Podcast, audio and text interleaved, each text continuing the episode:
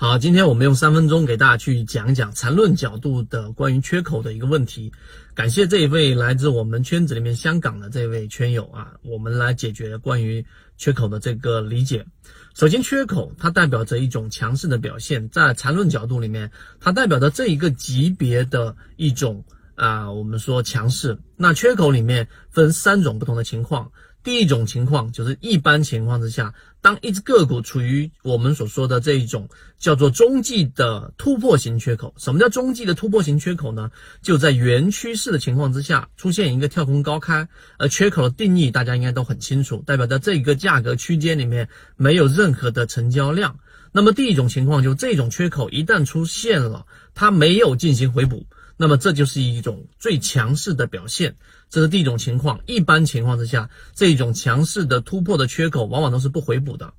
第二种情况呢，就是当我们属于例如说震荡啊，或者说是刚才我说的中继型缺口里面的相对弱势的缺口，回补概率大概是在百分之五十左右，对半。那么这种缺口里面呢，第二种情况里面，它就可以分为回补之后继续创新高，或者继续创新低，原趋势嘛。那么这种情况的缺口呢，它往往都是第二种我们说的强势，就属于平势啊，平势就是突破的这个缺口回补之后，它继续创新高。那么这一种就是我们说的平势，相对比较强势。第三点呢，就当一个原趋势的这一种走势，然后出现一个缺口之后，不再创新高或者新低。那我说的清晰一些，大家好理解，就是当一只个股处于上涨的趋势，突然间出现一个缺口，刚才我们说缺口之后回补，对吧？那么回补之后它不再创新高了，它继续的往下走，那么这种就是一种趋势性上的转折，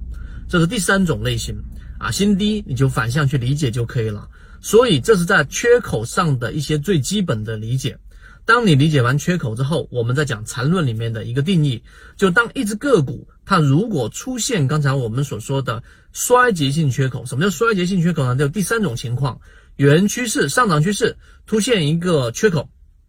跳空高开，然后呢不再创新高了，就直接往下了。那么这种趋势向的这种衰竭性缺口，你把它定义为衰竭式的缺口，那么它往往就是一个原有级别的。更大一个级别的引起更大一个级别的调整，也就相当于是，如果是一个日线级别的衰竭性缺口，它往往会引起一个周线级别或者更大级别的调整。当你理解这一个之后呢，那我们在无论第一类型买点，还是第二类型买点，还是第三类型买点的时候，缺口对我们的意义就非常重要了。那今天只是简单的提到，那我们在这个《择期缠论》里面也提到了关于缺口这个问题。更多完整版的视频可以找到我们圈子里面的管理员老师去学习。我们认为，在缠论的角度，在级别上的切换，以及对于缺口和对于 K 线形态的理解啊，我觉得会有很大的一个帮助。希望今天我们三分钟对你来说有所帮助，和你一起终身进化。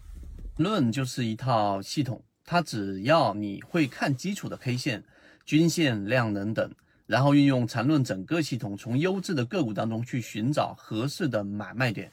圈子有完整的系统专栏、视频、图文讲解，一步关注老莫财经公众平台，进一步系统学习。